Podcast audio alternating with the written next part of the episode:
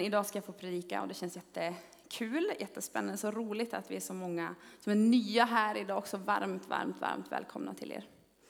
Vi är inne i ett predikotema som vi började för några, några veckor sedan. Är det någon som kommer ihåg vad det är för tema? Jesus, exakt. Rätt svar. Det var någon som sa till mig när jag gick i söndagsskolan att Jesus är svaret på alla frågor.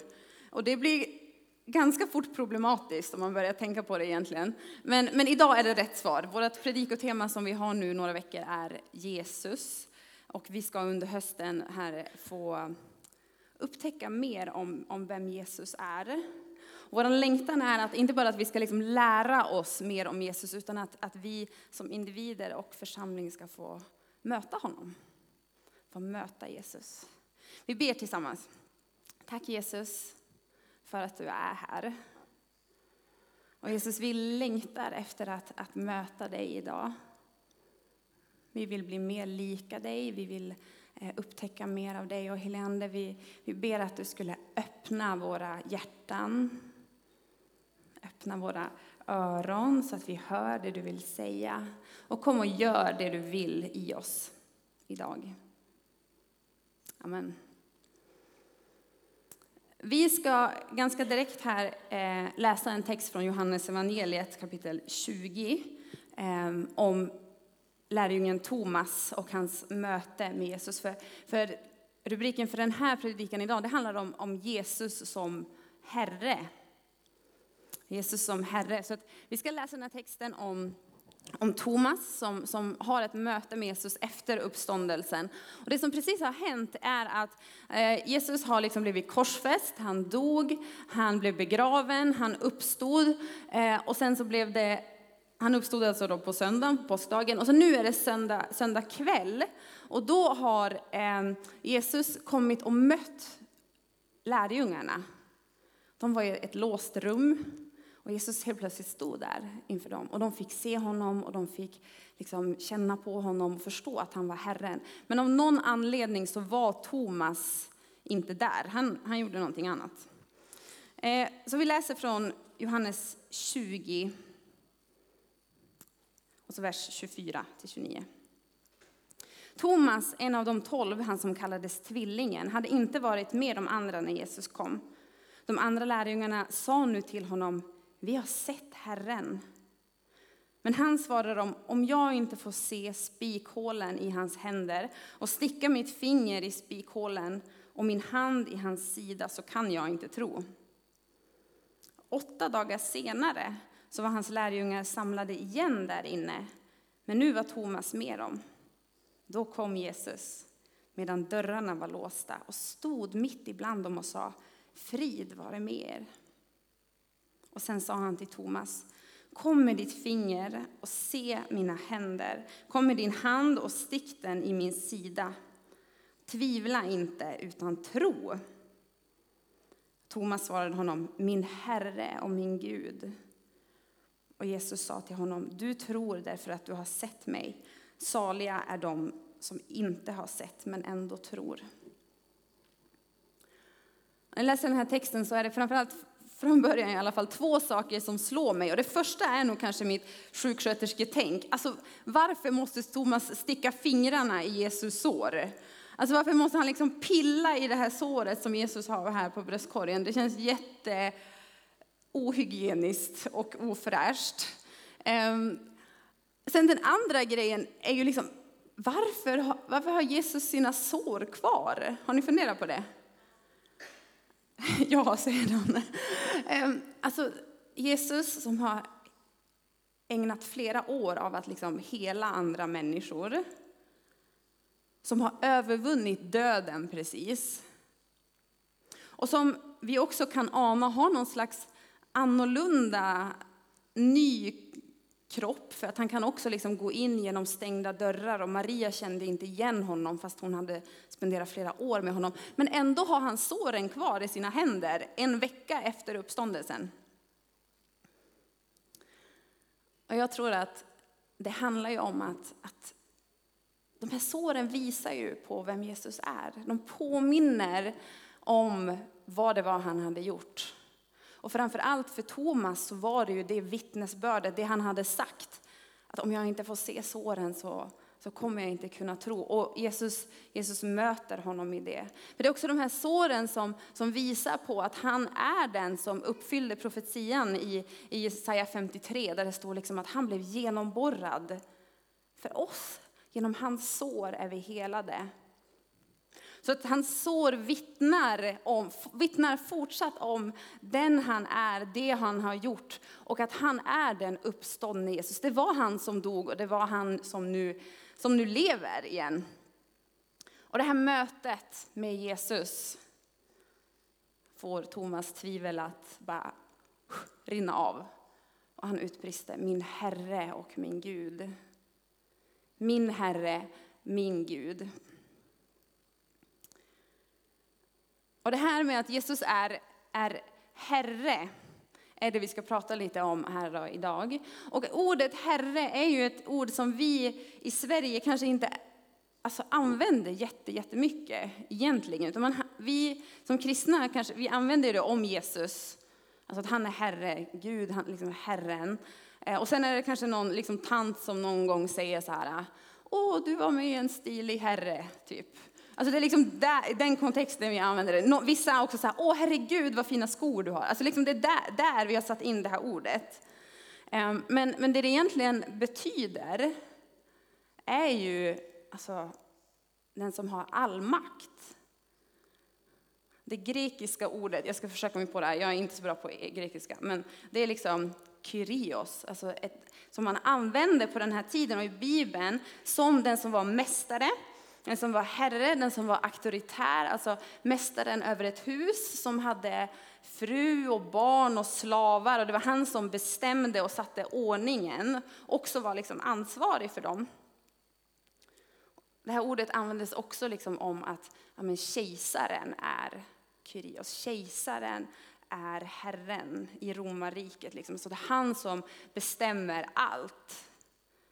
Eh, och det här är det ordet som används om, om Jesus och som han också på vissa ställen använder om, om sig själv. Han säger till exempel att alltså människosonen, alltså Jesus är herre över sabbaten. Alltså att han står över också lagar som människor har satt upp. Han står över allting. Och det vi kan läsa i Bibeln är att Jesus är Herren. Han är inte bara en Herre, utan han är liksom the Lord. Han är Herren. Ehm, och det är han som bestämmer. Alltså det är han som bestämmer över universum. Det finns ingen annan som har så mycket makt som han. Genom sin seger på korset så, så etablerar han också en gång för alla att han står liksom över alla andra makter. Han står över alla andra människor. Ehm, och det är han som är högst och störst och vackrast.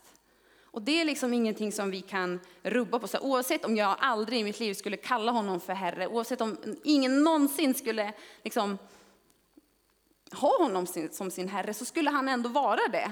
För det är liksom en sån, sån sanning som vi läser i Bibeln, att, det, är, det är han som är Herren. Kungars kung och herrars herre. Och om han nu är det, så, så behöver vi ju liksom förhålla oss, det, förhålla oss till det på olika sätt. Och det första är ju precis som, som Thomas gjorde. Att han bekände Jesus som, inte bara, ja, just det, det är du som är Herren, utan han säger min Herre. Min Herre och min Gud. Och det blir liksom den här personliga, att, att jag förstår att det är du som som är uppstånden, att du är allt det du säger att du är. Och jag vill också att du ska få vara Herre i mitt liv. Så att mötet som, som Thomas har när han förstår hur fantastisk Jesus är, eh, så, så blir hans respons att jag vill att du ska vara min Herre. Och det är ju det som vi om vi kallar oss kristna, om vi har sagt att jag vill följa Jesus, så är det också det vi har gjort. Alltså vi har liksom gett honom auktoriteten att vara Herre i våra liv. Det står i Romarbrevet, jag tror vi kan få upp det här, eh, i Romarbrevet 10 att om du med din mun bekänner att Jesus är Herren och i ditt hjärta tror att Gud har uppväckt honom från de döda, då ska du bli frälst. Så då ska du bli räddad. Att, det här är på något sätt första eh, steget där vi är så här, ja, men jag, vill, jag vill vara ett Guds barn, jag vill tillhöra Guds rike, jag vill följa honom.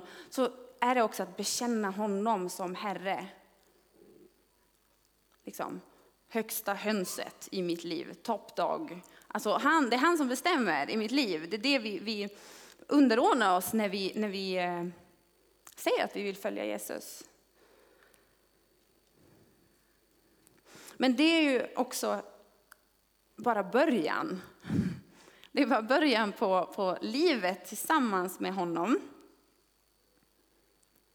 För det är lite som om, om man är eh, anställd hos någon. Att här, nu ska jag bli anställd här under en chef.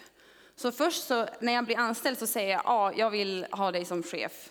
Jag vill jobba här. Typ. Och det är liksom ett första steg. Men sen så är det ju liksom hela det här arbetslivet av att, att just det, men det är ju fortsatt varje dag så, så behöver jag ju välja på något sätt att, att så här, ja, jag håller mig till det som min chef säger och till de reglerna oavsett vad jag egentligen känner och vill själv. Så. Och det här kan ju låta liksom väldigt, väldigt eh, jag vet inte, segt och tråkigt. Alltså lite vi som säger, men jag vill ju bestämma över mitt liv. Jag är den som sätter agendan för mitt liv. I vårt liksom sekulariserade Sverige och individualism så blir det liksom det här, oh, det skaver i oss, det skaver i mig. Att så här, ska jag ha någon annan som är liksom chef över mig? Jag har min chef på jobbet, så ska jag ha liksom ytterligare en herre och så ska jag ha liksom, jag vill ju bestämma själv. Don't tell me what to do. Ehm, men det här är någonting fantastiskt. Alltså, vi behöver förstå liksom den här äh, ordningen på saker. Mötet med Jesus, Thomas möte med Jesus gör att han bara, du är fantastisk, jag vill, jag vill ha dig som sin Herre. Och ett annat exempel på det är, är ehm, aposteln Paulus som vi kan läsa om i, vi ska läsa från Filipperbrevet snart. Alltså Paulus, han hade, han hade allt innan han träffade Jesus. Han var välutbildad, han hade jättemycket makt, han hade inflytande, han kom från rätt familj, han kunde allt man skulle kunna. Han liksom hade liksom livet på plats. Och så hade han liksom lite, andades han lite mordlystnad så också. Men, men han hade allt. Han hade allt som man egentligen skulle ha. Och så, och så möter han Jesus och allt förändras. Och vi ska läsa från, från Filipperbrevet 3, vers 7-11. Så är det Paulus som skriver det här och beskriver hur han nu ser på sitt liv. Men allt som förr var en vinst för mig räknar jag nu som förlust för Kristi skull.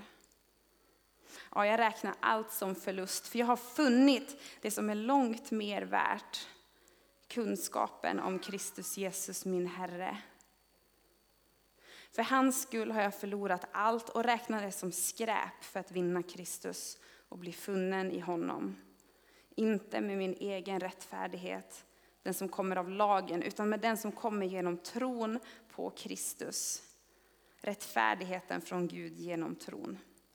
Då får jag lära känna Kristus och kraften i hans uppståndelse och dela hans lidanden genom att bli lik honom i hans död, i hoppet om att nå fram till uppståndelsen från de döda. Här talar Paulus om att, att också leva hela sitt liv med Jesus som sin Herre.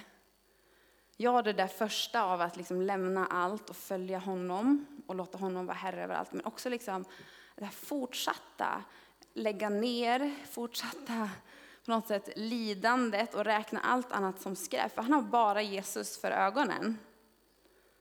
Och att han säger liksom att allt, allt, det är värt allt. Jesus är värt allt, oavsett vad det kostar så är han värt allt. Och i det så finns en annan typ av, av belöning som handlar om att få lära känna Jesus mer och mer och mer och mer.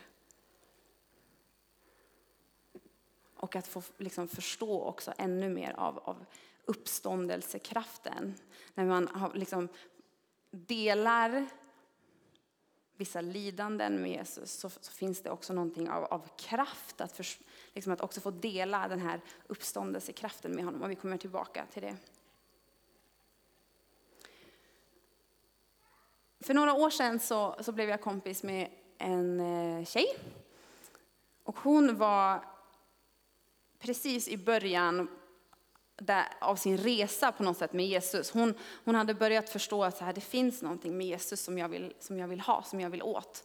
Eh, och hon eh, började liksom be och, och, söka efter Jesus. Och hon mötte Jesus väldigt starkt på flera sätt. Och hon hade drömmar om Jesus och hon, eh, liksom, han helade henne från sjukdomar. Hon blev fri från sin ångest. Och hon hade liksom, verkligen så här, wow, Jesus är det bästa som har hänt i mitt liv.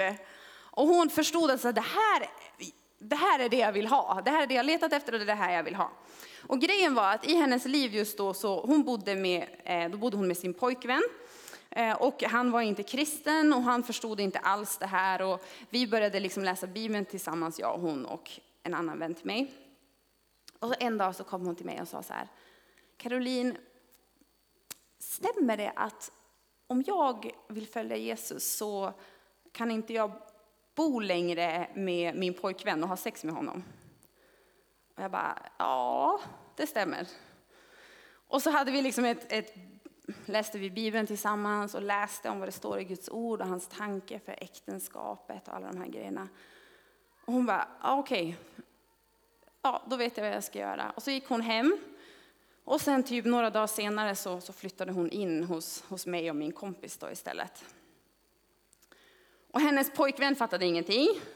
Han blev ganska arg. Eh, hennes kompisar fattade ingenting. Och alla tyckte liksom att hon var dum i huvudet och förstod inte. Men hon, hon var så här, jag har mött Jesus. Alltså Jesus är det bästa i mitt liv alla de här andra grejerna, ja det är jobbigt och jag önskar att det inte vore så här, men alltså jag, Jesus är allt. Jag behöver liksom, oavsett vad det, är vad det kostar så vill jag följa honom och lyda honom. Och det här blev ett sånt, sånt starkt vittnesbörd för mig om hur det liksom, ett exempel på hur det konkret kan se ut. Att så här, vad, vad betyder det att lägga ner saker för att på något sätt lyda, för att underordna sig Jesus? Och att för att ha honom som Herre handlar ju om att ja, han tar hand om oss, och han, han, han liksom, eh, auktoritet och vi får vara del i hans familj. Men det handlar ju också om det här på något sätt lydandet, att underordna sig det som står i Guds ord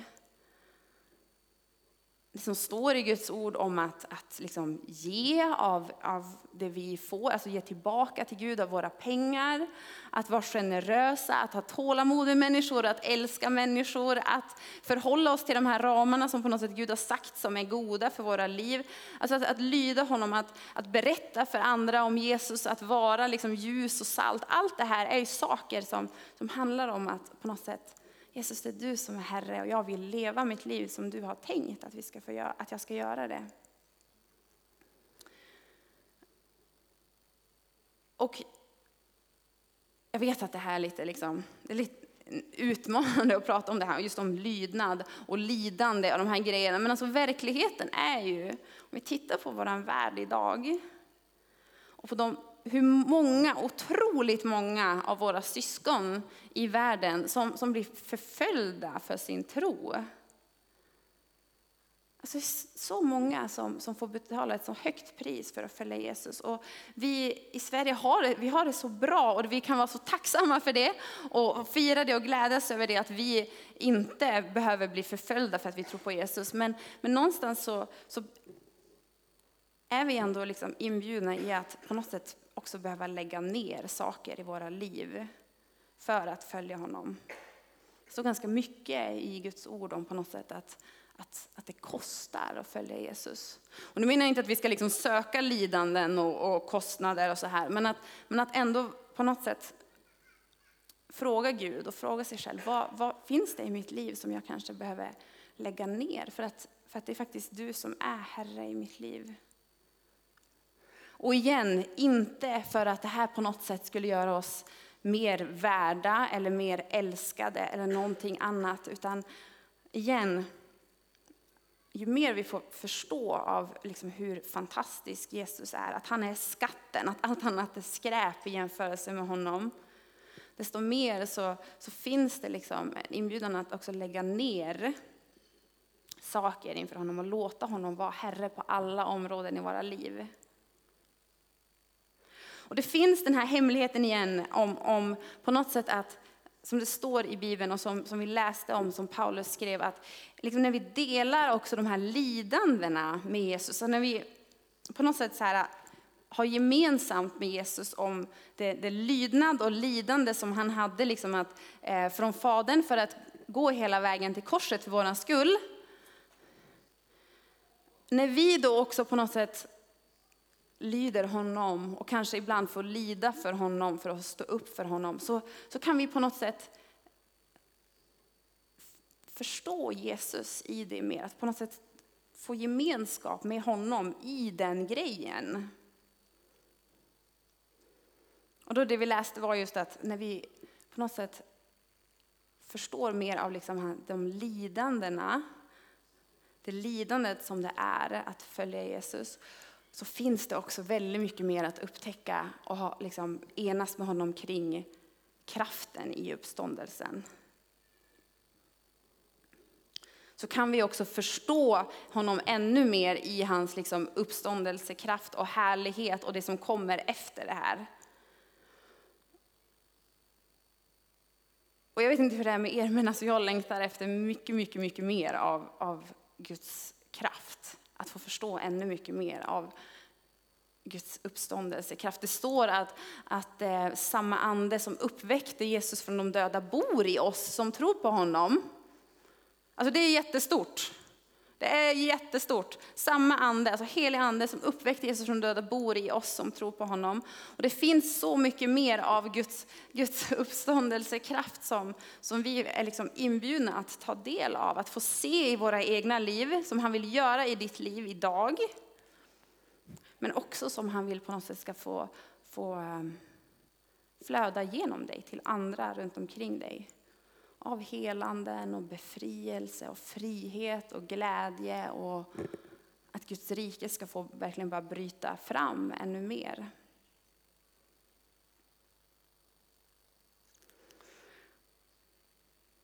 Och igen, om vi nu kommer tillbaka till den här bilden av att, att ha, en, ha en chef, så är det ju liksom den här grejen. Alltså, om jag är en anställd som är på mitt jobb och är lite så här, ja ja, men jag vet vad du säger och jag vet att det är du som är chef och så här, men jag gör lite min egen grej som jag vill för att jag tycker det är härligt att ha lång rast och så där, så jag tänker liksom göra de grejerna.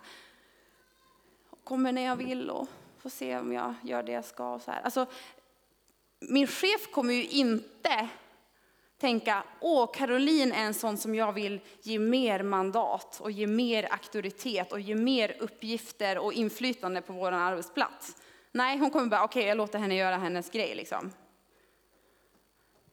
Men om jag är en sån som så här, ja men jag, jag förstår att det är du som, som bestämmer. Och att det är du som vet vart vi är på väg. Och jag vill att mina gåvor ska få på något sätt bli använda på den här, i den här verksamheten. Och jag vill underordna mig ditt ledarskap. Det är ju mer en sån anställd som en chef bara, okej okay, bra, här, du får mer inflytande. Du får, jag anförtror dig mer. Right? Och lite på samma sätt så är det ju i Guds rike. Inte att Jesus är en chef som bara, nu måste du vara i tid, alltså på den sättet. Men, men ändå den här grejen av att på något sätt, när vi underordnar oss honom och säger att jag, jag, jag tror att du vet det som är bäst för mitt liv. Och jag vill göra som du säger, så finns det också någonting av att han anförtror mer också ger oss mer av, av hans auktoritet också i Guds rike.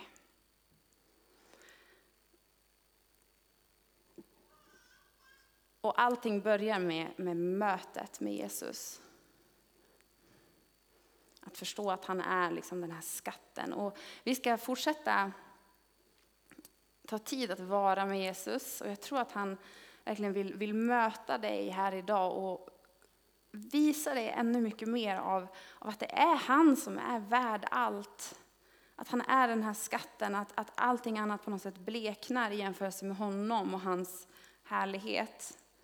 Det finns en inbjudan idag att verkligen lyfta blicken och, och möta Jesus idag. För han är här och vill möta dig.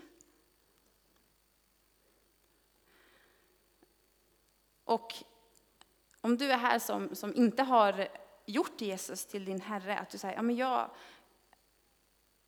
jag vill att han ska få vara den som bestämmer mitt liv. Jag vill tillhöra Jesus, jag vill vara ett Guds barn. Så är idag en jätte, jättebra dag att, att säga det till Jesus. Min Herre och min Gud.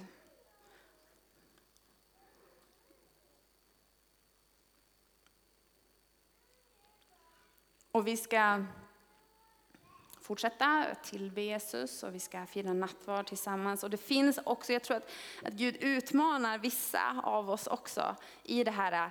Finns det saker i mitt liv som jag kanske faktiskt också behöver lägga ner inför Jesus? Där jag har försökt ha kontrollen själv, där jag eh, inte tror att det han har sagt är bäst för mig, att jag inte tror att det är det bästa. Då finns det också en inbjudan att faktiskt ta steg av överlåtelse och lydnad och säga Jesus, det är du som bestämmer på alla områden i mina liv.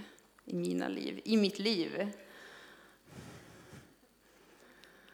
Och i nattvarden så är det också ett, ett jättebra tillfälle att vi, vi får påminna oss om det Jesus har gjort, men också att, att lägga ner, att bekänna synd, att lägga ner saker inför honom och bara igen säga Jesus, det är du som är Herre.